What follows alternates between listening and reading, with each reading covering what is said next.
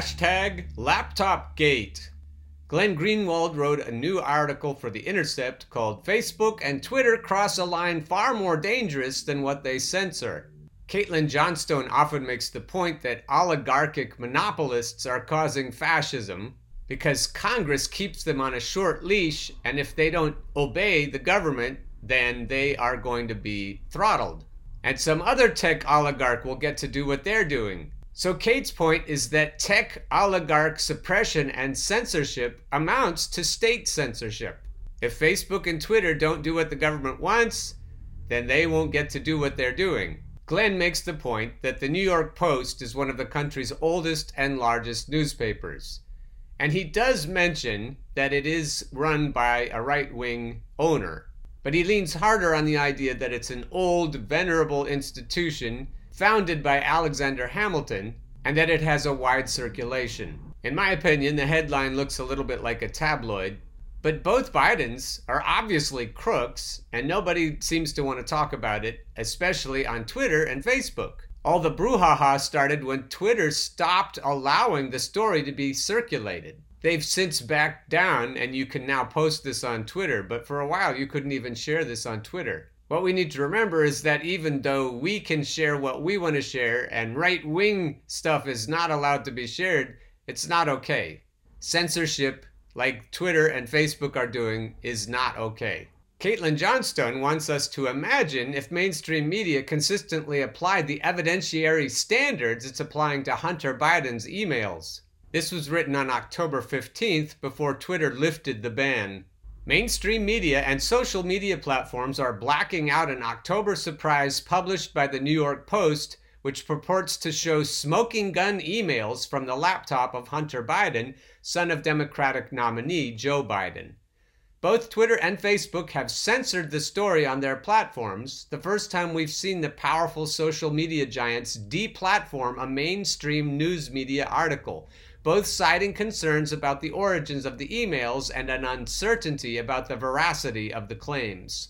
Facebook was limiting distribution of the story while its outside fact checkers reviewed the story's claims, spokesman Andy Stone said, reports NPR, adding that Twitter said it decided to block the story because it couldn't be sure about the origins of the emails. This is me talking. That reminds me of the friend I was telling you about a few days ago, one of my fellow professors who thinks that NPR isn't propaganda. Back to the story.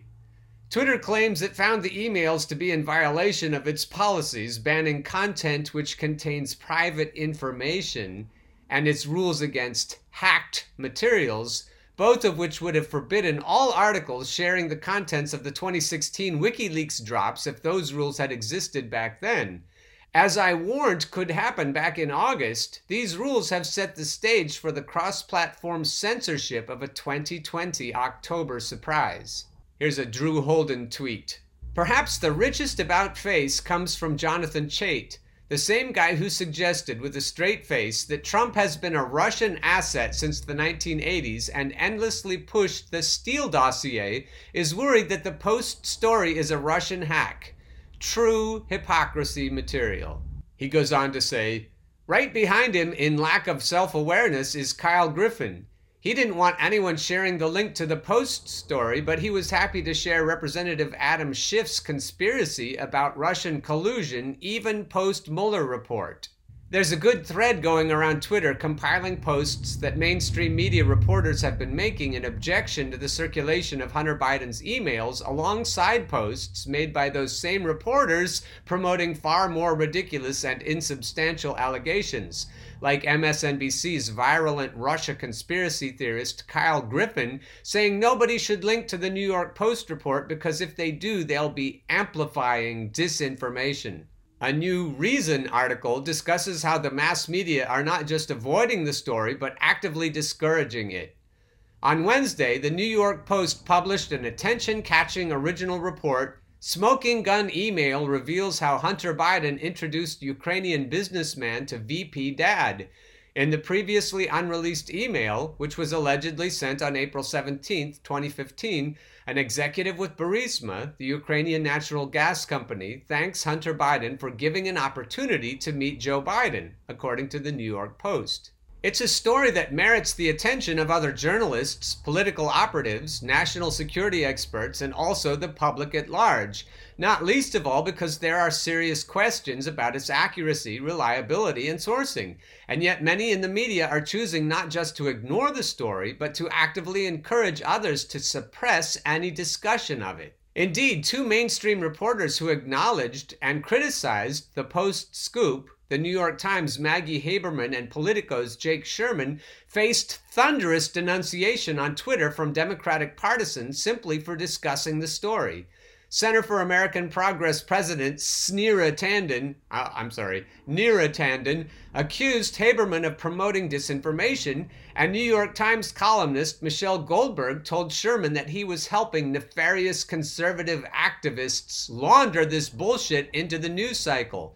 Historian Kevin Kruse asked why they were amplifying the story. She then goes on to talk about the Washington Post being hypocritical. So here's skipping ahead in the story.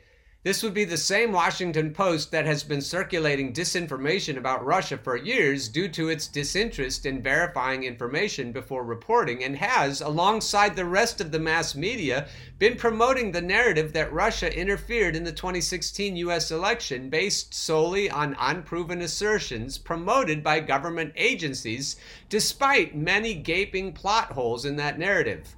Where was the journalistic concern for seeing the data and inspecting the hard drives then? Max Abrams.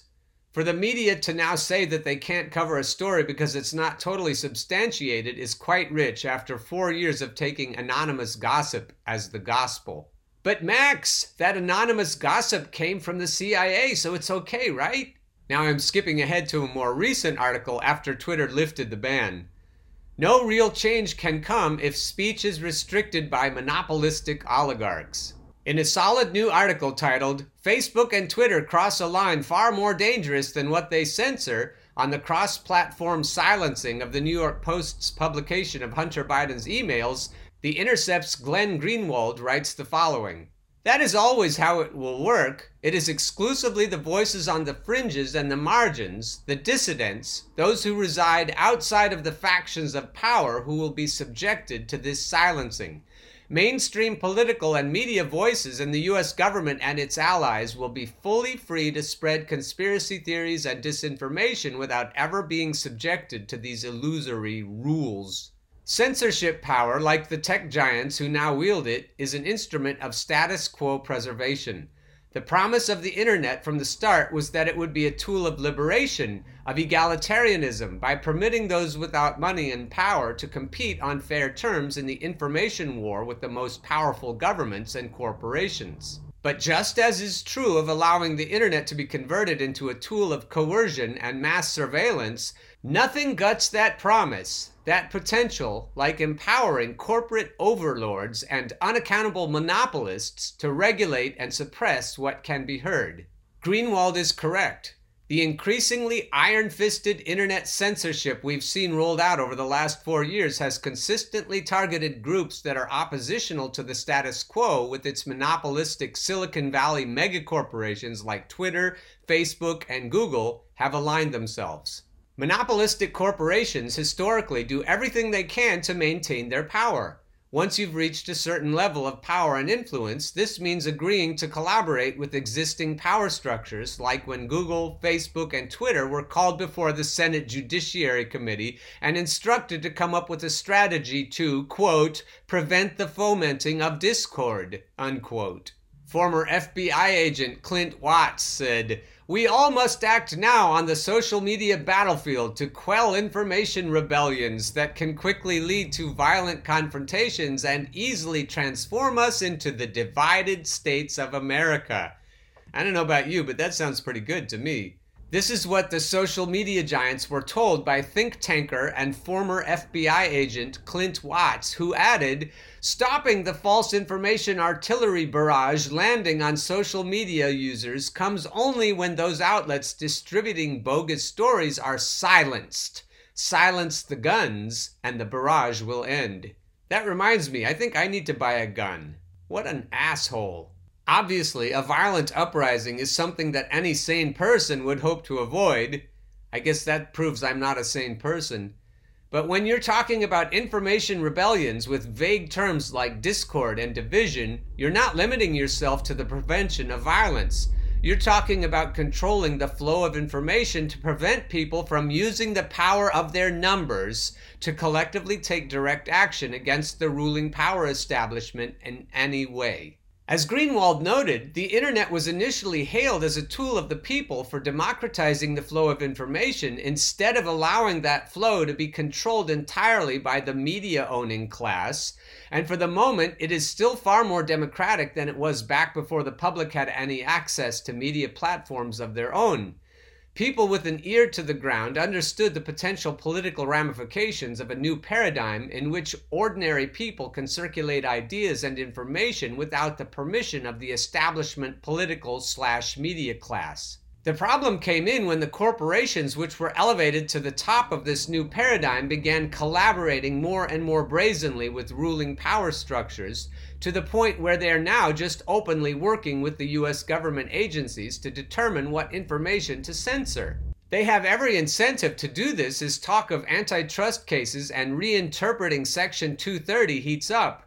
They know the odds of their monopolies being torn apart go down the more favorable they make themselves to the government powers that would enforce them. This is a major, major problem for humanity as a species because we will never be able to make real changes to the systemic problems which are driving us toward disaster as long as establishment power is controlling our ability to interact with each other. This is a Richard Medhurst tweet. By cheering on censorship, you're shooting yourself in the foot. Okay? Now, granted, the majority, the vast majority of the people who are cheering on this shit, who work in mainstream media, don't do any real journalism. They don't report on national security issues. They don't report on war crimes. They don't report on corruption. They parrot, they repeat what the DOD gives them. They repeat what party hacks give them. They're an arm, an extension of the national security blob. They're fucking hacks. They're stenographers. They're not journalists. So it doesn't concern them. If, if tomorrow morning YouTube starts kicking off lefties, from YouTube. It doesn't matter because MSNBC and CNN and Washington Post and all these motherfuckers who lied about the Iraq war will still be there. They'll still have nice, comfy positions and contracts with these major studios. They'll be fine. The constituents who are cheering this on, who think that this is opposing Trump, it's not opposing Trump. You're shooting yourself in the foot, you dumb motherfuckers. I don't know how else to put this. Okay, what's next? What, are they going to block next? National security journalism? We're not going to be able to post WikiLeaks cables, WikiLeaks stories. We're not going to be able to expose government crimes and wrongdoing because they're hack materials. All the good stories are hack materials. All of the shit that is in the public interest, that is of relevance to the electorate, to the general public, comes from hacked materials. You know why? Because that's the shit governments keep secret. That's exactly what they don't want you to know. I cannot believe this. I just sat through four fucking weeks of the Assange hearing, looking at them dismantle press freedoms before my eyes. And now these idiots are cheering on more censorship. You can't even post a link now. You have billionaires in Silicon Valley deciding what the truth is, and people are cheering this on. They're so fucking brainwashed and stupid. They think this is opposing Trump. You are going to end up with shit far worse than Trump. It's going to be Ted Nugent for president next. Establishment power will keep advancing its own interests at all costs, even if it means pushing us into nuclear war or climate collapse. The only way to end their destructive rules is for a critical mass of the public to rise up and use the power of their numbers to force real change. People will not rise up and use the power of their numbers to force real change as long as they are being successfully propagandized not to by the ruling power establishment. People will continue to be successfully propagandized as long as a critical mass are prevented from viewing ideas and information which contradict establishment friendly narratives. And that, dear viewers and listeners, is why you have to share the fuck out of this non mainstream information. The huddled masses will never breathe free as long as they don't know what's going on. It really is that simple.